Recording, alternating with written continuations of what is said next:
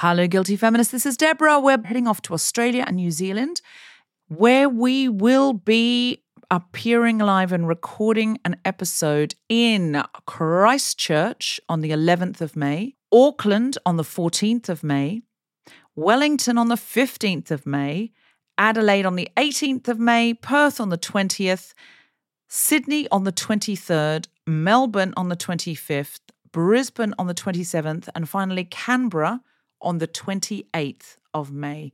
So get in and get your tickets now. They are going very fast. Please go to guiltyfeminist.com and just click on live shows for any of these events. Say hello to a new era of mental health care. Cerebral is here to help you achieve your mental wellness goals with professional therapy and medication management support. 100% online. You'll experience the all new Cerebral Way, an innovative approach to mental wellness designed around you.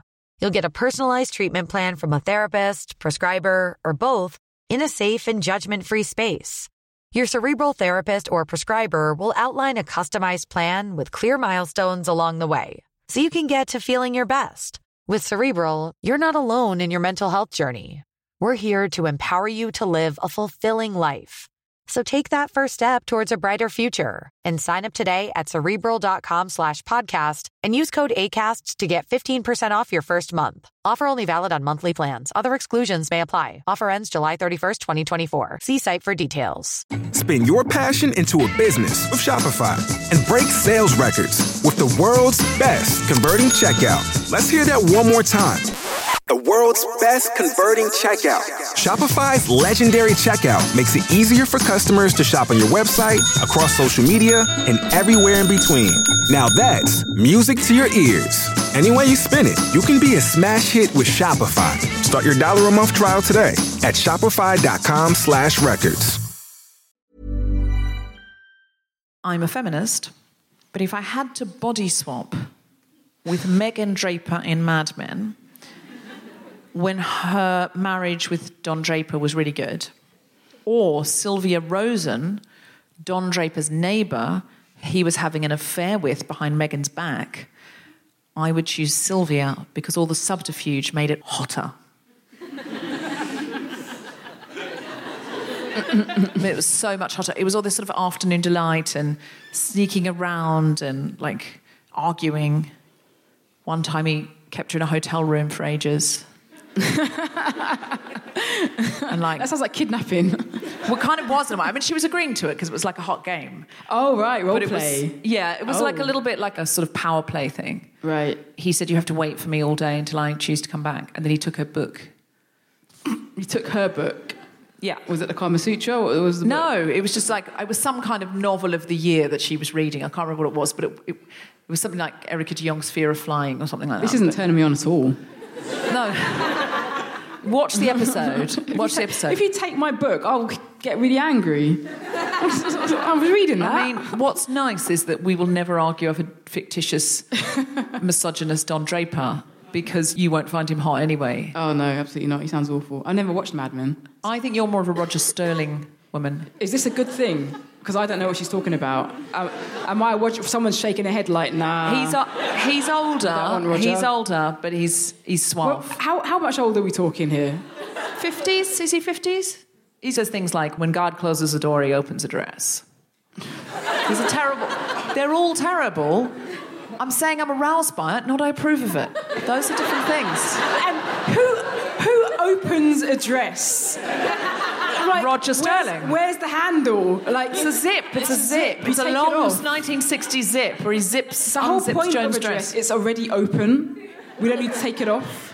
What? It's all open. It's got a zip down the back. No, These long 60s dresses and they, they unzip. He unzips Joan's dress. open where it matters. Frequently. Oh, I see. Oh, I see. Open at the bottom Yeah, part. that, yeah. that guy doesn't know what he's doing. Yeah. How do I get in here? It's like, Yeah. it's not there, Roger. He would love you if you said that. If he said, I'm going to open your dress, and you said, Roger, it's already open where it matters. Oh my God. Oh, yeah, Roger would keep you in a hotel for a week. really. He'd steal all my books. That's That's right. I'm a feminist, but I think Roger would get it.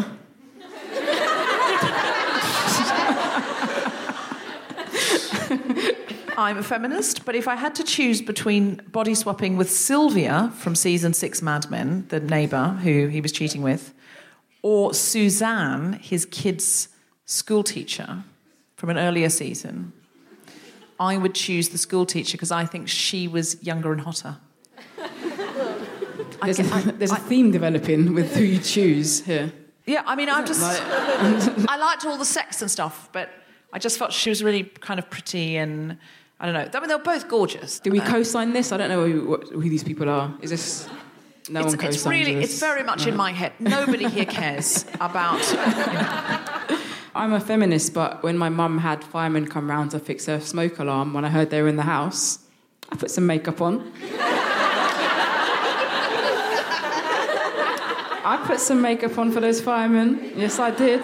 And did the Yeah. smoke alarm go off? I was the only one who could hear it. Um, yeah. But they, they just fit the alarm and left. They didn't. Oh. They didn't like stay. You could have. So then I set fire to the house. No, I didn't. I'm a feminist, but in order to write this segment, I spent a large part of the afternoon on a page of glamour.com called Ranking All of the Women Don Draper Hooked Up With on Mad Men. and they've ranked them. They've ranked them. And they've only ranked 13 of them, though, and there's way more than that. So I find it a disappointing article, and I'm going to have to write my own.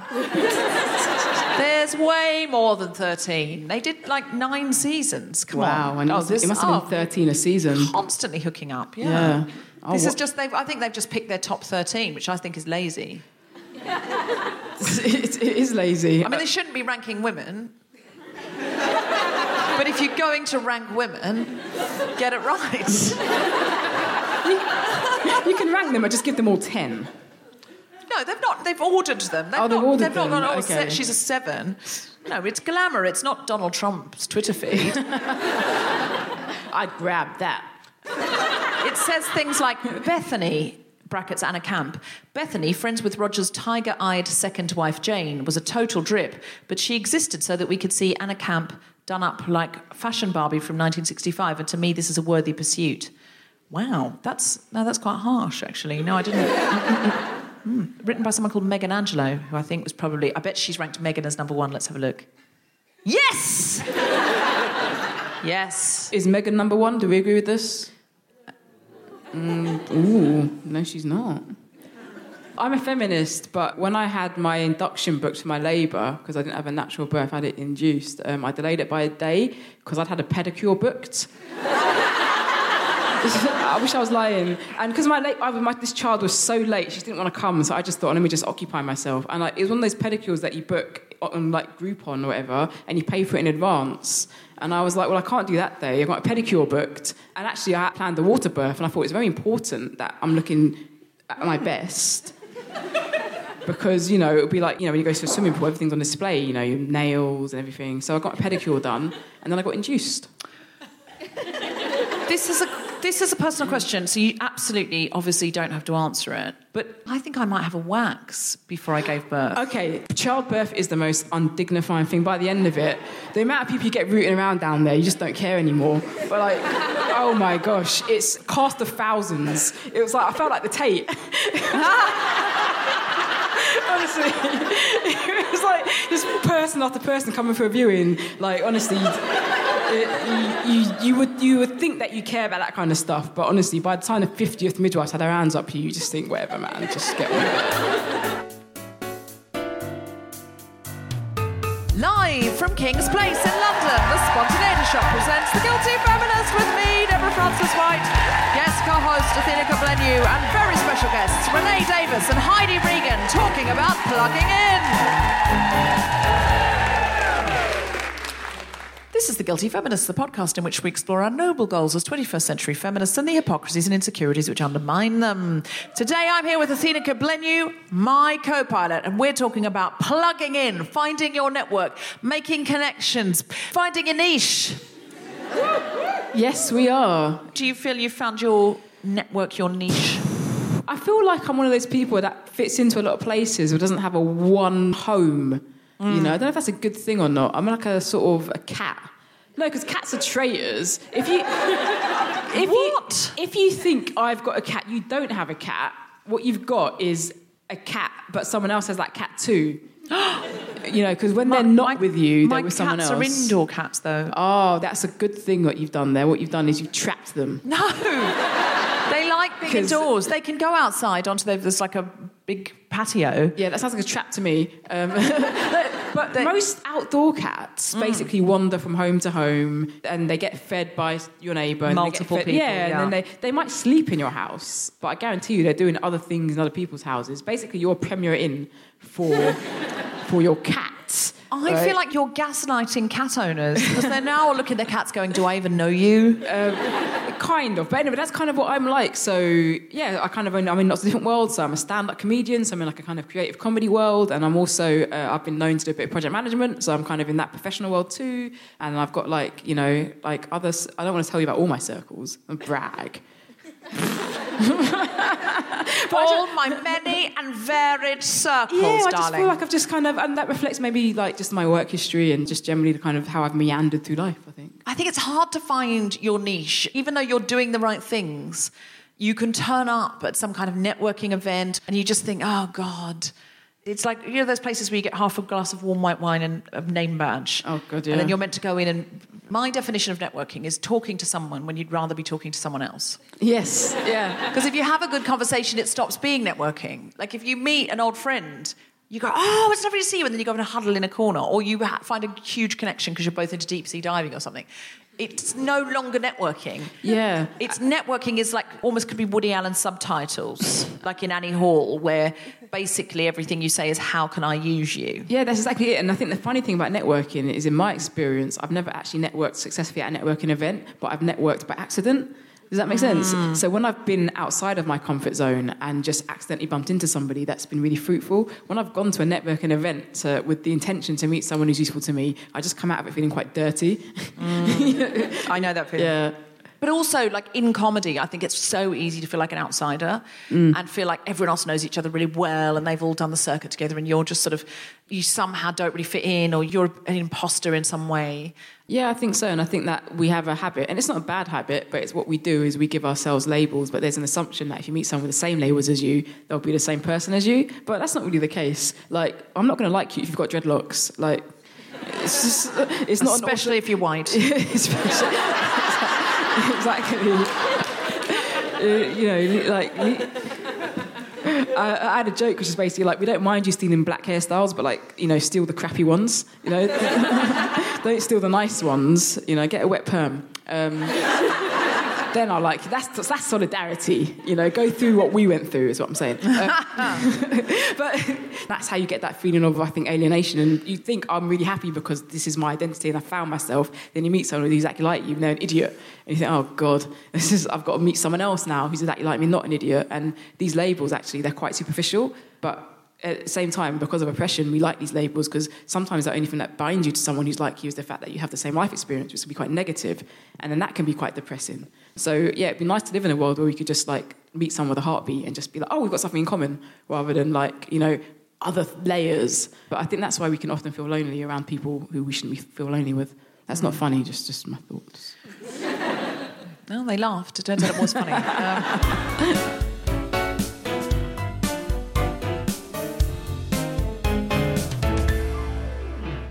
Are you ready for some stand up? Plugging in. Then please welcome to the stage the wonderful Athena Kugblenu.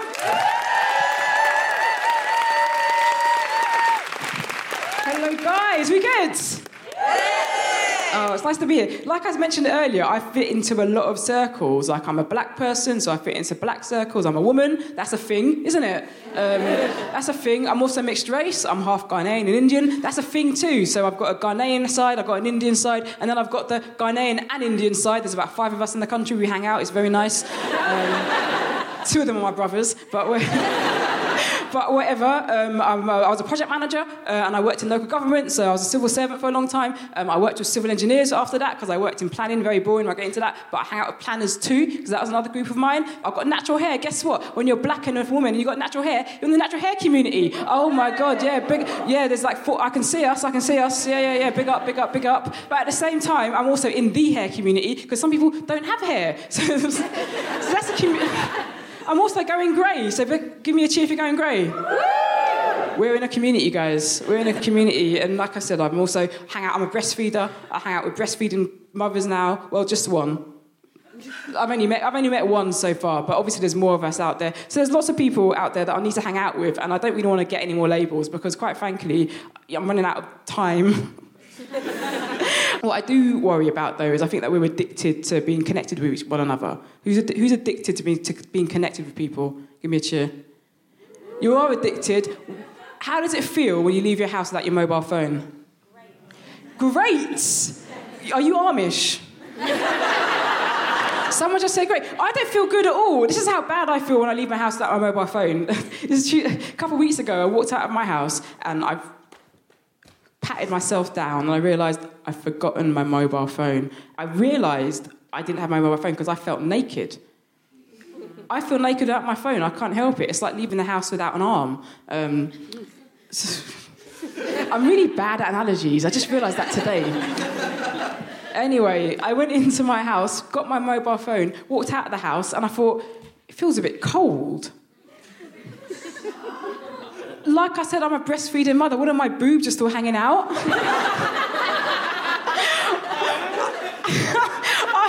I, am so addicted to my mobile phone that I thought I haven't got my mobile phone, I feel naked. And I didn't realise I was actually naked. I know we care about technology far too much because we all got very emotional when they released the new version of, I think it was the iPhone, and everyone was like, oh my God, oh my God, that was a beautiful and moving product launch. It really was. It really was. But excuse me for a second. Um, can you explain to me what am I supposed to do uh, if I want to charge my phone and listen to my podcasts at the same time. right? This is how angry and emotional we got about this, man. I know we're addicted to our technology because I know people who keep buying iPhones and keep complaining about them. Okay, someone today has walked into this room and said, "Excuse me, do you have a charger?" No, iPhone. An iPhone. They don't work, but we still buy them because we want to be connected to people, man. I personally think that if someone releases a product and you don't like it, do you know what you should do? Don't buy it. nah, don't buy it, man. Don't buy it, man. I've decided that basically, like, iPhones, right, are like relationships. That's all they are. They're the same thing, man. Because most people look at their phones, right, and they look at them and they'll be like, wow, used to be quicker to turn this on.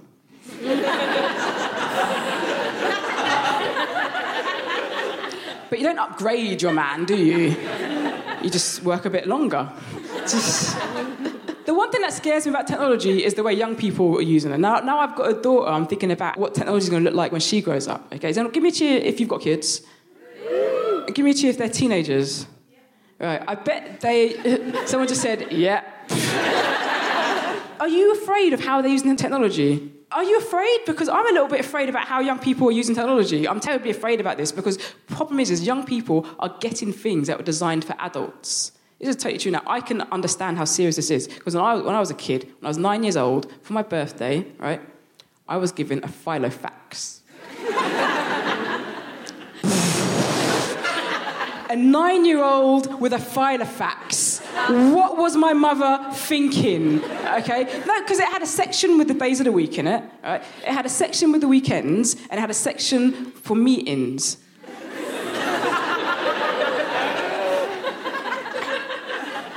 Who the fuck was I meeting? I'm nine years old. So this is what I worry now. Kids are trying to find the places they belong into, right? And they're trying to find people they can relate to. They're using social media, they're using their phones to do this, okay? This scares me because this could get them into trouble, okay? If you've got a young daughter, okay? This is how a young straight man would flirt with a young straight woman. The woman would wake up in the morning, look at the phone, and it would be like, Good morning, dick. That's how they do it, you know? And she'd be like, oh, he's a keeper. and if you're a young man uh, and you're into it, you'll have probably, by the time you're 16 years old, seen thousands of vaginas. Literally, no, because they're all on the internet. Again, this scares me. Okay, but did you also know teenagers are having fewer children? It's totally true. Teenage pregnancy has gone downhill, even though these kids are finding each other online. Okay, now I can explain this because if you're a young man and you've seen those vaginas and you've seen thousands of them, but you've only seen them on the internet, that means you've only seen them from the front. it's, it's not enough information. So let's say you go into some girl's house right, and you get down to business right, and you get what I would call the bird's eye view. you don't know what to do. That's why you're all looking at me like, what are you talking about, Athena? Let me use an analogy. Have you ever been to a new IKEA? it's very hard to find the entrance, isn't it? You'll be driving around for half an hour. Okay. then when you get in, you can't find what you're looking for.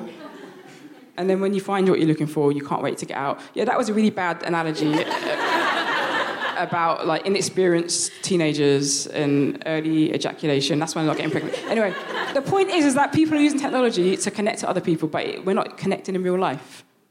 I got there in the end. I got there in the end, didn't I? But yeah, let me go back to myself. I, I'm in all these different groups, and really, I just want to be in one group, which is the kind of I think you're a cool person.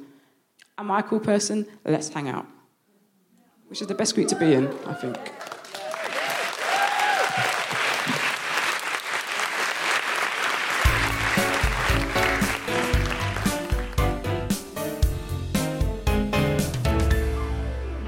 Welcome to the stage, Deborah Frances-White.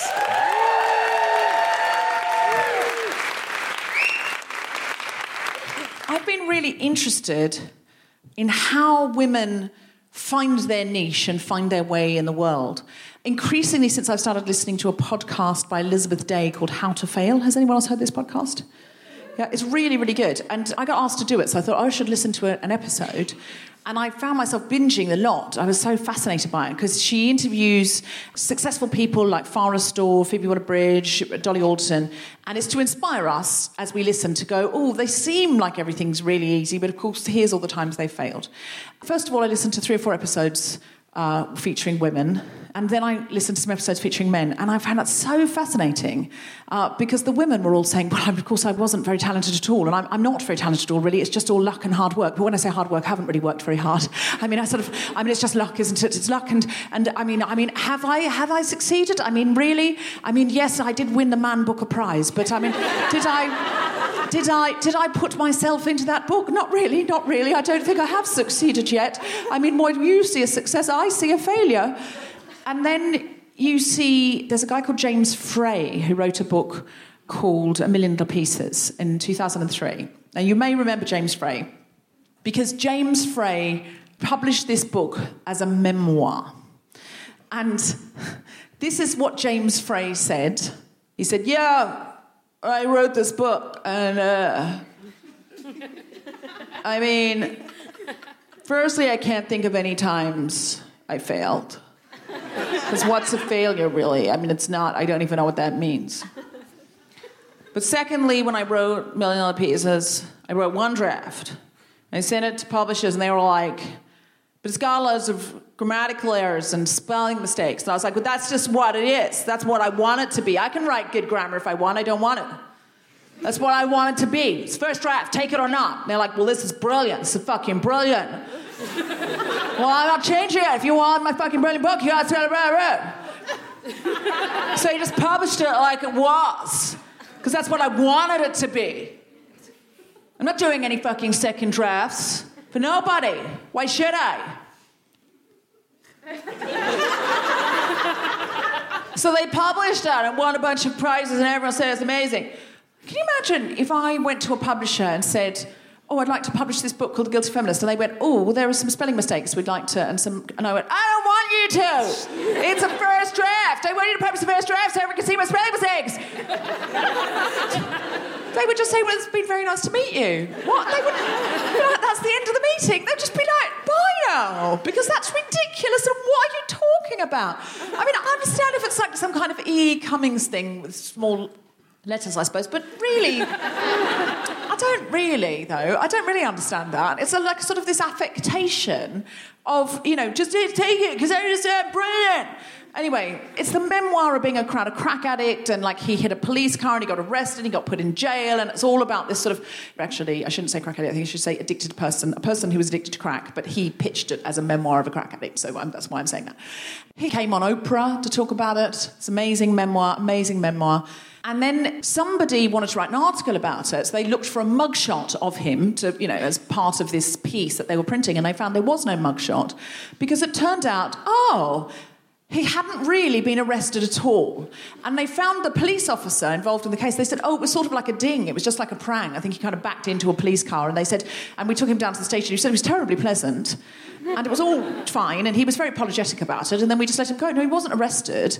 It turned out that he had made up huge swathes of his memoir.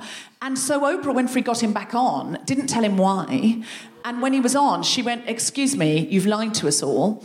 And he went, Oh, oh no, no. And then. and then she got at his publisher, and his publisher said, Well, I'm really sorry, I just didn't think to verify. I didn't do my due diligence. It, yeah, it's meant to be a memoir. Apparently, lots of it's made up. And he went, I never said it was all true. Well, you didn't, but when you say memoir, people assume, so I never said I didn't change the details. but the details are the facts that make up a memoir. I don't understand what you're saying.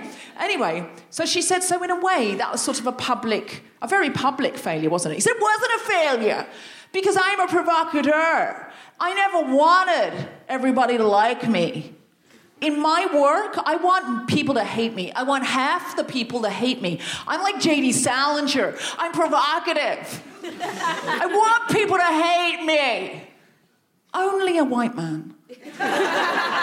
Only a white straight man could wake up in the morning and go, Not enough people hate me. When was the last time a woman went on Twitter and went, Oh, there don't seem to be enough people hating me? I'll, I'll have to write a provocative novel and lie to everyone and then be revealed on Oprah so that I can feel the true ire of the world. Imagine a gay person waking up and going, I need more countries I can't visit because of capital punishment. Do you know what I mean? Like, just what I'm saying. Like, it just, it's such an arrogance to say, I've gone out of my way to make a piece of art to make people hate me. Some people do hate me, but they have no influence or power. So it's like their hate doesn't exist. I need people I rate to hate me. That's what he's saying. I, what I mean is, I need men to hate me. I need men I respect to hate me. Because I've lived in this cocoon of privilege and love. I want to experience what it's like to be one of the minority groups or a woman. that is what the guy is saying. And I just looked at that and went, my God, you're trying to fit in less in the world. And then he went on to publish, like, he's published like 10 more fucking novels. And they keep publishing them. And, and he keeps saying, and it's a first draft, and I'm not up. He still does that. He goes, I know how to indent a paragraph, but I'm not gonna. Because why should I? When I want people to hate me. And I was just like, how is Elizabeth Day being so nice to this man? So then I listened to the one with Sebastian Faulks, who wrote Birdsong. And she gave him this lovely introduction, said he was one of the loveliest. She always does a really quite a long introduction about who the person she's interviewing is. Really charming introduction, saying he's one of the loveliest men in publishing. He's so charming. He's written all these books. He's won prizes. He's, she does this really long, introduction. She mentions all of his books. She mentions that he's written a saga that's Birdsong. And at the end of this long introduction, welcome Sebastian Faulks, he says, "Ah, Birdsong isn't a saga. And she says, "Oh, well, I, I would call it a saga. Well, you'd be wrong. a saga is a Norse or Icelandic poem. Or you know, one of those Judith Krantz books with a red cover about some poor woman who's been assaulted in the first few pages, and then her daughter opens a dress shop years later. that's a saga. My book isn't a saga. And she said, Oh, well, I would call it saga. Well, you'd be wrong. Do you want to start again? So her podcast, and to her credit, she says, No, no, I'll leave that in. I presume because she knows he's going to look like a dick and she's going to look like a charming person. And then uh, he goes on to explain how he hasn't failed at all. In the, listen to the podcast, it's absolutely amazing. He says, Well, I don't know what you mean by fail. I haven't failed. I haven't failed. I don't think that's a failure. She said, Well, you set out to write sort of one book, and then you said at the time you wanted it to be like this, and actually it was more of a satire or something. Yes, but it wasn't a failure. I've no more copies than any other book I've ever written.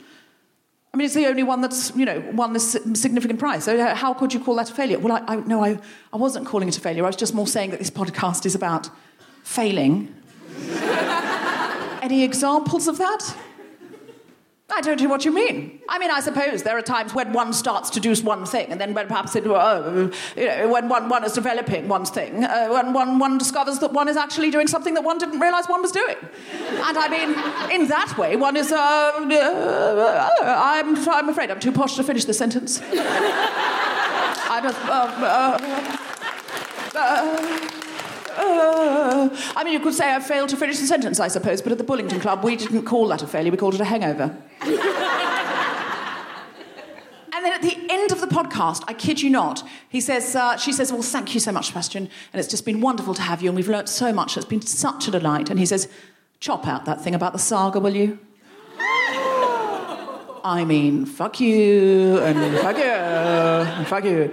So, my great dream now is to meet Elizabeth Day off air, buy her four or five very strong cocktails, and then say, Tell me about the men who have never failed. Thank you very much.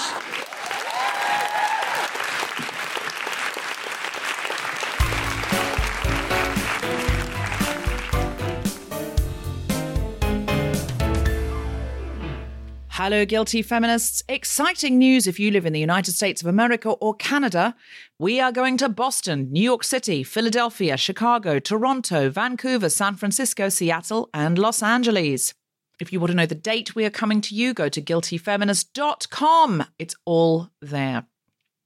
If you are thinking, well, I don't live in America, don't worry, we're coming to you, Manchester to the Podcast Festival on the 5th of November. And we're coming to you, Dublin, for the Podcast Festival too on Wednesday, the 6th of November.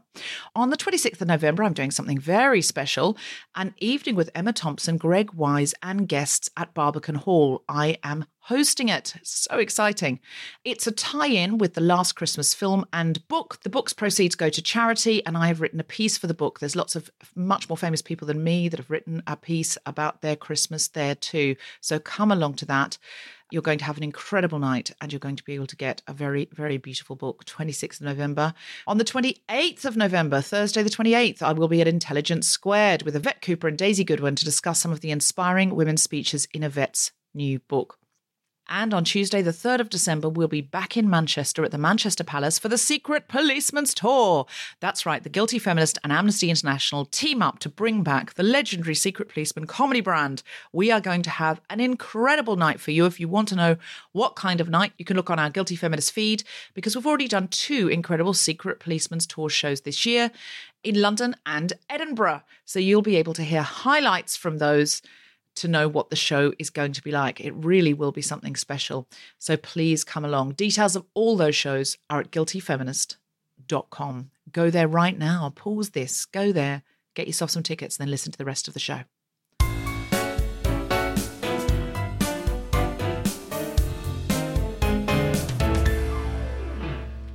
Our first guest is the founder of Out the Box, a hub for young creatives and entrepreneurs. Please welcome Renee Davis.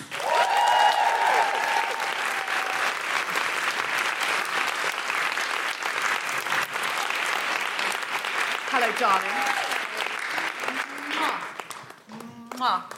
Our second guest is a stand up comedian uh, whose debut show, Heidi versus Sharks, was critically acclaimed and had all sorts of hyper exciting buzz about it at this year's Edinburgh Festival, and you can see soon at the Soho Theatre. Put your hands together as she joins us at the mic. It's Heidi Regan.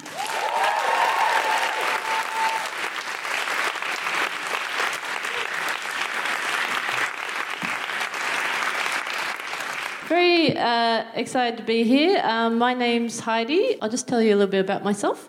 I don't usually talk about myself on stage. I usually do like silly, surreal stories or um, upsettingly graphic burlesque. Thank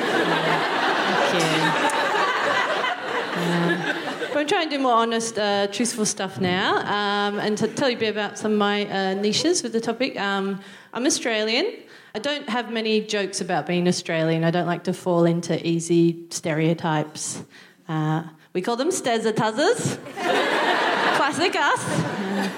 Uh, I'm from um, Newcastle, which is just north of Sydney. It's actually named after the English Newcastle. We're actually twin cities, uh, fraternal, not identical. We get that all the time. Um, it's a beach town, very classic Australia. Um, I wasn't a classic beach babe. I like burn if I even hear the word sun. Even if it's spelled S O N, it works for homophones. That's how harsh our climate is. Um, but I've, I've, been living in the UK uh, 10 years now, and I thought I was starting to get a bit homesick because I kept banging on to all my English friends about how much I missed, like, the beautiful beaches, like, the long, beautiful beaches. You can walk the entire length without it making your bad knee play up like not like the beaches here now, or um, the amazing Sydney nightlife where you can stay out till past midnight without getting sleepy or grumpy or overwhelmed with existential dread about your years of wasted potential. Uh, until my friend said to me, Are you sure you miss Australia and you're not just someone in their 30s missing their early 20s, which happened to be when you're in Australia? And I said, No, I don't think so, because I also miss like the friendly people, um, specifically the friendly Aussie doctors who aren't always warning you about your decreasing fertility. not like these rude English doctors always wanting to count your eggs. It's like, get your own. and I miss out in Australia, like the global financial crash hasn't happened yet, and Obama's about to become president and fix everything. It's, it's a really hopeful place. Um, I'm also gay, pretty gay, like 72, maybe 73%. I'm not sure the exact figure, I'm not a scientist. Uh, gay people can't be scientists. Check your Bibles. should, should, be under your chairs. Um, it took me uh, quite a long time to meet uh, anyone after I came out. Like, I'm not ashamed to say it took six years. I am ashamed to say it took 10 years, which is the actual figure. That's, uh, thank you. That's, that's why I round it down to the nearest six. It's like common maths practice if you have an awkward number like 10, I think. Um, I, uh, I, kept telling myself it was uh, because like nearly all my friends were straight, so I found it quite hard to meet lesbians just out in the wild. Um, and which like I felt quite sad about that, but also had a silver lining because it meant I could be quite delusional and just walk around assuming I was an amazing catch. It was just the statistics that were against me. Um, never had to do any like self-analysis like my straight friends were doing and be like, I could also be a boring asshole. uh, instead, I just walk around going like, oh, she would adore me if only she wasn't straight, and then they'd say no, I'm gay, you're just not my cup of tea. And I'd be like, shh. Fate is against us, don't, don't dwell on it. uh, it seemed like you had to just go online. That was the only way I could meet anyone. And I was very bad online. I found very confusing. Um, when I went on there, um, every single profile I read, they all ended the same way on these like lesbian dating sites where it said, and no, I don't want a threesome, and stop offering me threesomes. I'm sick of threesome requests uh, which apparently was quite a thing that you'd think you were talking to someone single and it was just a couple trying to spice up their relationship. And I was like, this is so sad. Like, I'm on here looking for love and I'm just going to get these sleazy threesome requests. Joined and it was disgusting. Months passed, not a single threesome request. I was like, I don't want a threesome, but I don't want to be apparently the only lesbian in Greater London not being offered a threesome. Like, just because I don't want to go to your party doesn't mean I don't want an invite to your stupid party. uh, so I just changed my uh, profile to say things like uh, good at multitasking. Uh, uh, works well in a team, but equally able to busy self if left alone, that kind of thing. Um, and I have met someone now, lovely couple. no, yeah. very nice lady, just one, very boring. Uh, you've been very lovely, thank you.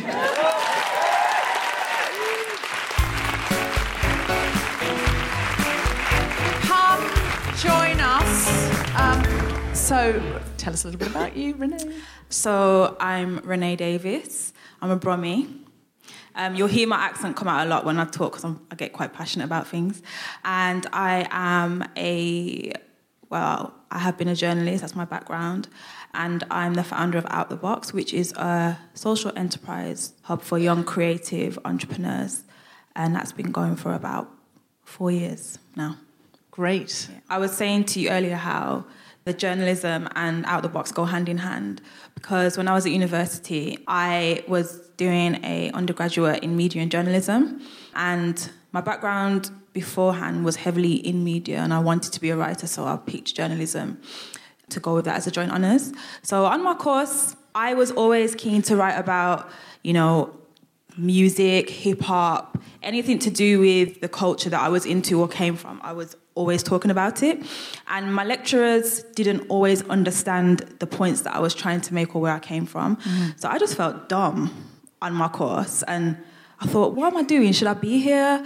You know, what can I do to kind of enhance my craft as a young journalist? So I started a blog called Out the Box because I felt boxed in at university and on mm. my course because I didn't feel like I was allowed to speak about the things that I was passionate about. So it started off as a personal blog and I just write whatever, how I was feeling, how my week went. And then I started to interview people about the things that they were passionate about and the projects that they were starting. I sat on it for a couple of years. And then the riots in 2011 happened.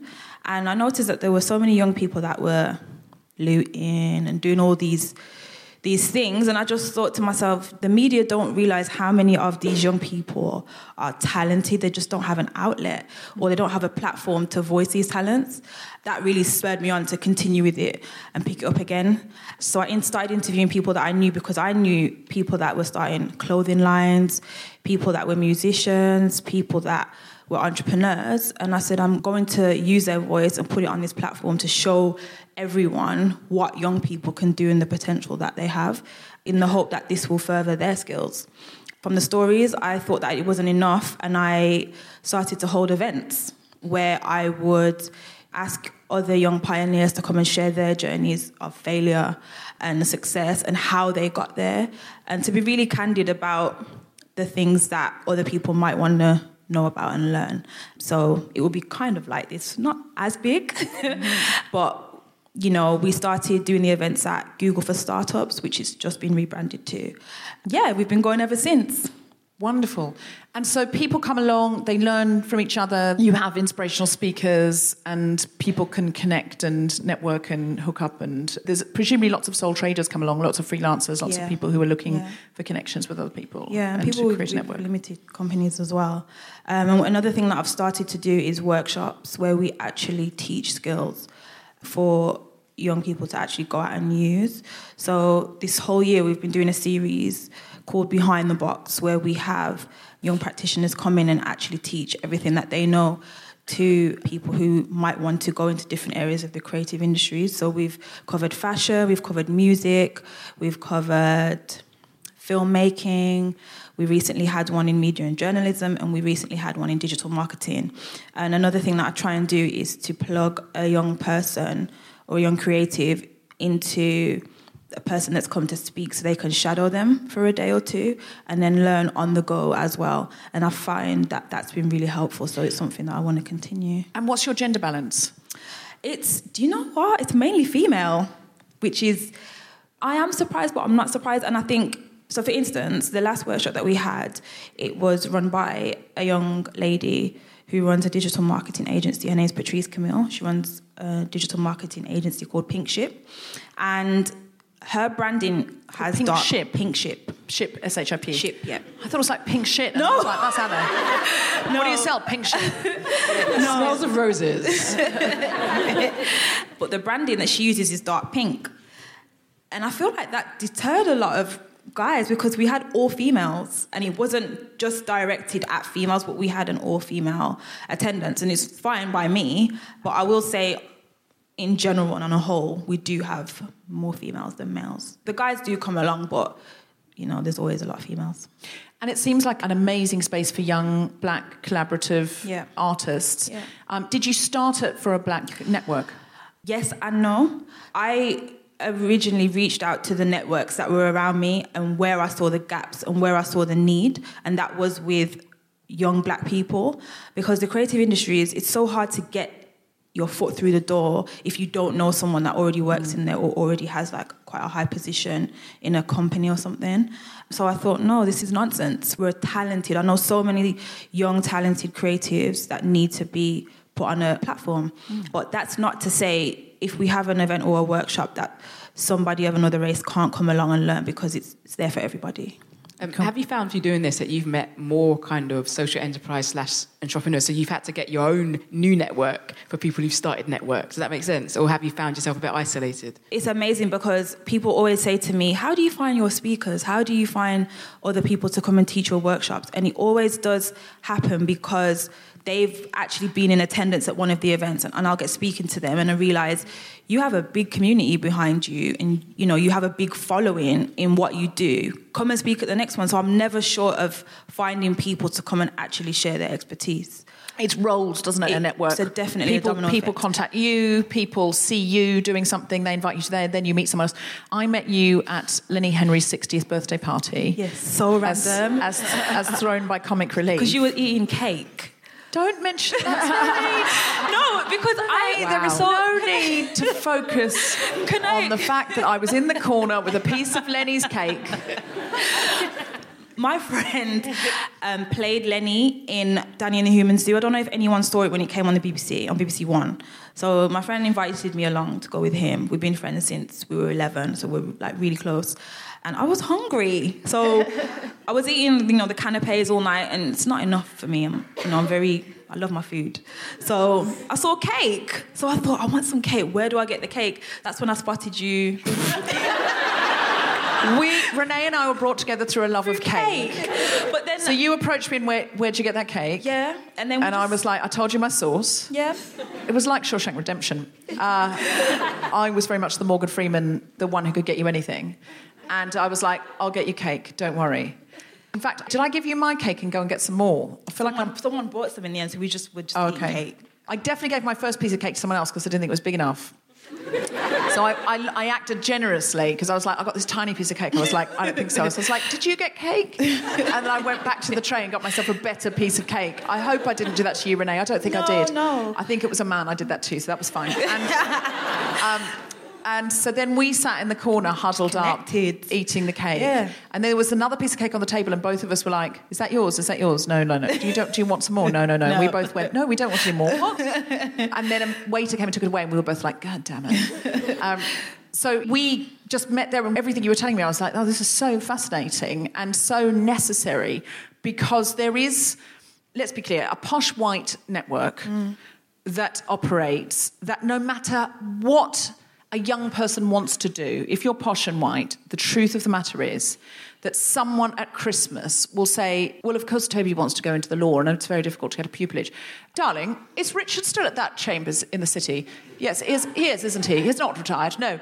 Well, Richard will sort you out, and Richard will definitely, Richard would love to take Toby, and if he doesn't, well, there's always Alexander. And I mean, Alexander's chambers, I don't think they're what they were, but it's a start, isn't it? It's the main thing is you get on that ladder.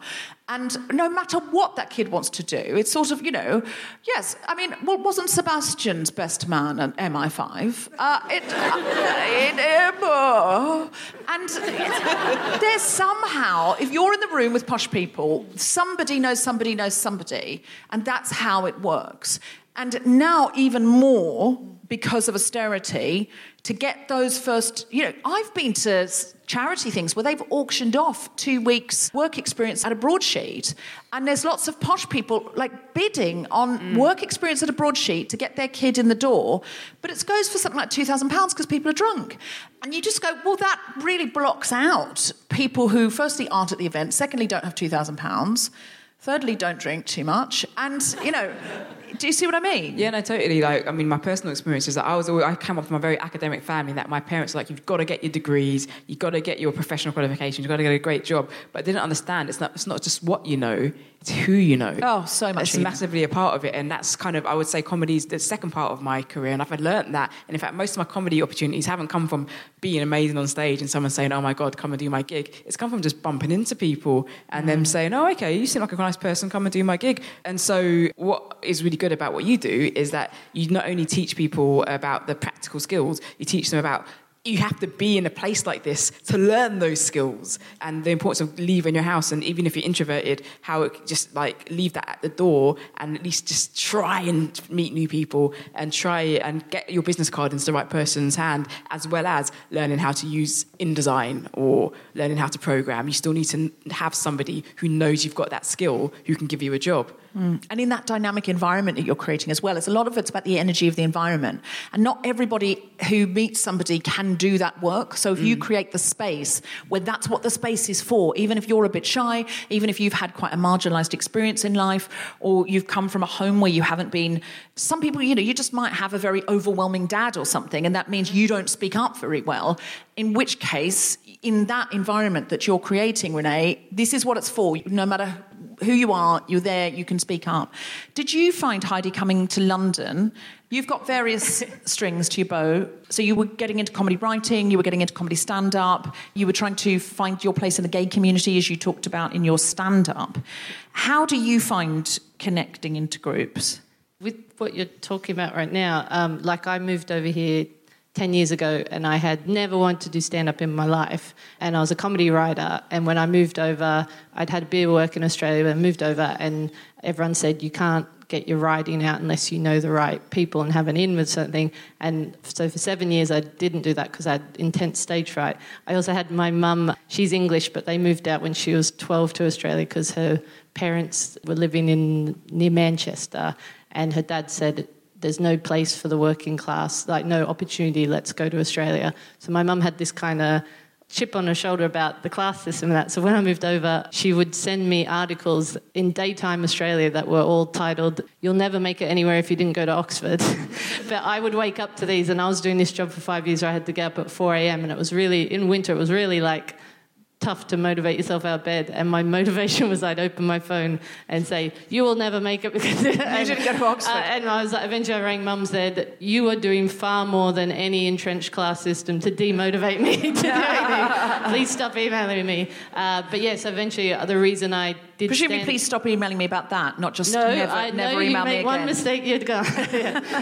uh, but yes, eventually I uh, couldn't get any writing work here for yeah seven years. So then I thought I've got one last chance. I'll do stand up to kind of get my writing out there. So I was utterly petrified, but that's why. And as soon as I got into stand up, my opportunities went so much further because yeah, what you you're meet sa- people. What you're saying is entirely true. So for any budding comedy writers, like you know, I'm not an Oxford, Oxbridge Yeah, yeah, graduate. yeah. You can get into writing without doing stand up, but it's once you become a stand up comedian, all the class issues, all the education issues just go out the window Yeah. because you're literally stand up in front of human beings and making them laugh. So that cannot be denied. Yeah, Like, yeah. No one can deny that your ability to do that, but it's unfortunate that we have to prove it. Whereas with other people, there's like an assumption they can do it. Yeah, yeah, yeah.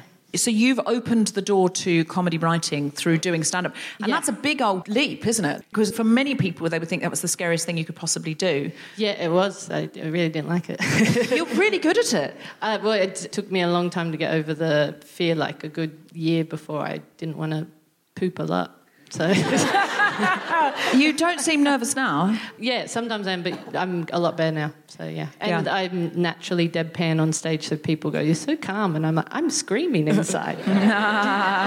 D- do you think those years of mentally preparing yourself to doing it actually contributed to maybe you making you better stand up? I think, uh, like, because I started as soon as I decided to, but I think all the years of writing meant I had a different structure to my stuff, and I was just older, so I had more things to say and had more bitterness and fear. Are you listening, everybody? If you're older and have bitterness and fear, go into stand up comedy. Yeah. Heidi Regan's done it. It's really worked out for her. So, and if you have stage fright, you could be Heidi Regan. Do you see what I'm saying?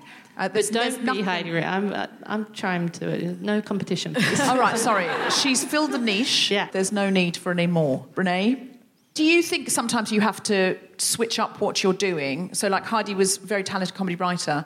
but she wasn't getting the breaks because she didn't fit the bill of what a comedy writer looked like. She wasn't like a, um, a an Oxbridge lad. I mean, I'm not. I just want to say, I'm not saying I didn't get my stuff because I didn't. It was more just like making the connections within when you're Yeah. just someone going emailing randomly. I'm not saying they were going. Where'd you go to uni? Get out. No, no, no. But it is harder. I know that because I did go to Oxford. But the on the. Uh, and my life has been a breeze, and I highly recommend being me. No, I, I when I came out, when I came out, my male counterparts, there just seemed to be a process where they would just get into rooms and their scripts would be read, and I was writing with a writing partner, and they kept saying, "This is a brilliant script, and this one's going to go," and just, and then right at the last hurdle, when actually it came to putting the money up to make it into like a sitcom, Yeah. It would go to two guys I knew who'd gone to Oxford. Not the same guys. If you're listening and you know me, not you, it was the other guys. Sometimes it was you. Um, and the guys seemed to get opportunity after opportunity, even if they had pilots that didn't do very well or shows that didn't do very well, they kept getting opportunities. So even though I'm white, I'm Oxbridge, and I have a lot of privilege, I do understand that. It is harder if you don't look like what they think a writer looks like, especially like a comedy writer. They do have. And also the kinds of stories you're telling, because like uh, obviously who we are influences the kind of stories you write, and there's an assumption that like what we write about is niche, you know, and it's Yeah. like this is ridiculous. Like we all have a race, we're all somewhere on the gender spectrum or whatever. So whatever we write about should be instantly relatable, whatever. But unless it's coming out of a posh white male voice, it's mm. considered to be oh we don't know if people go for this. But I think that that is changing now because a lot of the hit shows that have come out are there for the thirsty audience. So Fleabag, Catastrophe, Chewing Gum, Game Face. You know, you can probably think of others that are coming out. just Oh, Insecure, as yeah. well? Um, I don't know if you've watched Famalam. Yeah, It's yeah, yeah. one. So one of my friends is starring in that, Tom Moutchi, and he started by doing um, comedic social media videos. He was on Vine, yeah, he was on yeah, Vine, yeah. and Vine. And again, he didn't necessarily go the traditional route, but because of the talent, the raw talent that was there, you can't. You have to work really hard, but you can't deny that if it gets in front of the eyes and the ears of the right people. Yeah. yeah. So those connections are so important. So sometimes you have to switch up what you're doing. You always need to get into rooms with the right people and find allies. But I think the world is changing. There's an understanding now that there is a thirst for diversity that there really wasn't 10 years ago and much bigger now than there was five years ago. So plug into some of these places. If you think out the box sounds right for you, either uh, to come along as a speaker or to come along to learn and to meet people, uh, you can find Out the Box on Out Instagram. the box. We're on Instagram and Twitter at Out the Box UK. Out of the box, Out UK. the box, not of the. People always say out of the box. It's out the box UK. It's way cooler. It doesn't need it off. it doesn't need the off. and you might think that's bad grammar, but Renee doesn't care. Don't care. She doesn't care. That's a first draft, and she doesn't care. you have been listening to The Guilty Feminist with me, Deborah Francis White, co-host of The and our very special guests, Renee Davis and Heidi Regan. The recording engineer was Chris Sharp. Music was by Mark Hodge. The producer was Tom Salinsky for The Spontaneity Shop. Thanks to Zoe, Jacob, Sally, and everyone at King's Place, as well as all of you for listening. For more information about this and other episodes, visit guiltyfeminist.com.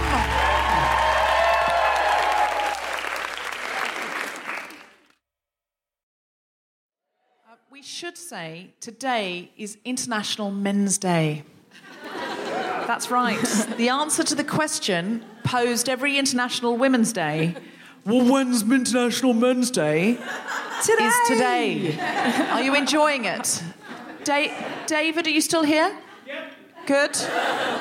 Are you enjoying your special day? Spin your passion into a business with Shopify and break sales records with the world's best converting checkout. Let's hear that one more time. The world's best converting checkout. Shopify's legendary checkout makes it easier for customers to shop on your website, across social media, and everywhere in between. Now that's music to your ears. Any way you spin it, you can be a smash hit with Shopify. Start your dollar a month trial today at shopify.com slash records.